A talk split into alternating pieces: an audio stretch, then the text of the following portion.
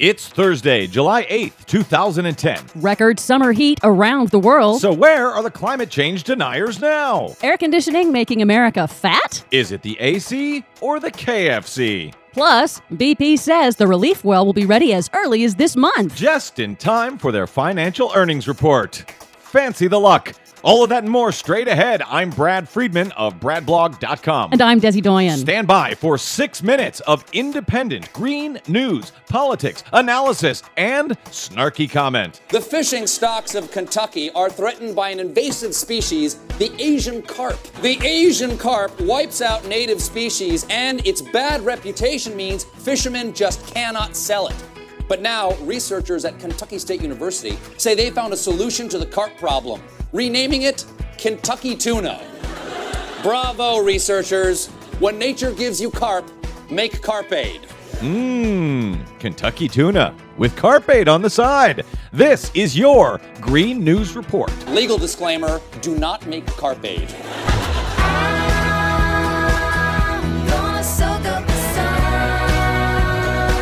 Today's Green News Report is sponsored in part by Velvet Revolution's new campaign, ProtectOurElections.org. Sign the petition to demand election reform from Congress now at ProtectOurElections.org. Okay, Des, the heat wave continues in the Northeast, sweltering temperatures. Is there an end in sight? Yes, it seems to be easing somewhat, this heat wave of historic proportions, but it is causing infrastructure problems with high demand on electricity for air conditioning and even causing equipment malfunctions around the region, including malfunctions in the commuter train system.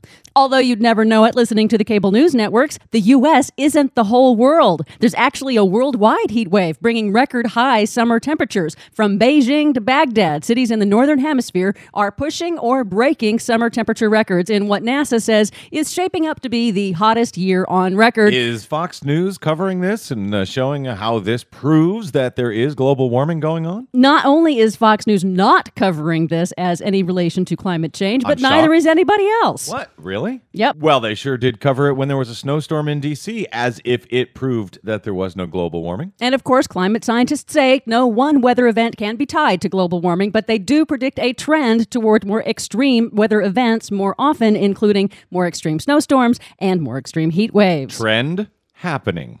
And due to the heat, is air conditioning making us fatter? With excellent timing, a new book is out called Losing Our Cool, focusing on the cost of air conditioning to society, creating expanding cities in the desert southwest, contributing to the obesity epidemic by keeping us inside and inactive, and also less able to handle all kinds of weather. Expanding cities and expanding belt lines? Yep, that's Okay. how it works. Author Stan Cox says the worst part is that air conditioning creates demand for itself, causing us to use more fossil fuels, thus increasing the emissions that cause global warming. That will then, of course, make us turn up the AC even more. The U.S. uses more electricity just for air conditioning than Africa uses for everything. Wow. Comprehensive climate and clean energy legislation now stalled in the Senate will actually lower the federal deficit, according to the nonpartisan Congressional Budget Office. The CBO says that even with major allowances given away to polluting industries, the Kerry Lieberman bill will lower the deficit by 19 billion over the next 10 years, rather than costing more, as falsely suggested by Republicans and corporatist conservative Democrats. So when we hear things from folks like Republican Congressman Paul Broun saying stuff like this, A lot of old people in, in Georgia and Florida and all out through the southeast and through the southwest are dependent upon air conditioning just to live. And if their electricity bills go sky high, as the energy tax is going to make it happen, if that ever passes, there are a lot of people that can't afford to run their air conditioning anymore. And their body temperature is going to go up. They're going to get dehydration, and people are going to die because of that. So when we hear guys like that claiming that the energy bill is going to amount to an energy tax, oh, and it's going to kill old people, not so much. Not so much. And it does make you wonder how Representative Broun figures humanity survived before the advent of air conditioning.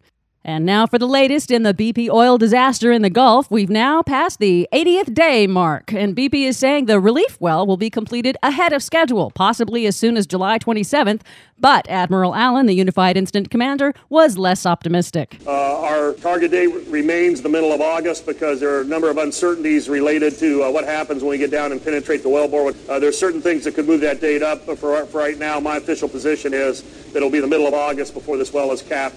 There's been some speculation that BP has been suddenly optimistic in this regard to appeal to their board of directors, given that their earnings report is due on July 27th, and to impress stockholders. Here's what Admiral Allen had to say during a press conference when he was asked about that this morning. I don't want to speak for uh, BP and their inner uh, communications regarding how they deal with their board. My board of directors is the American people. Next question.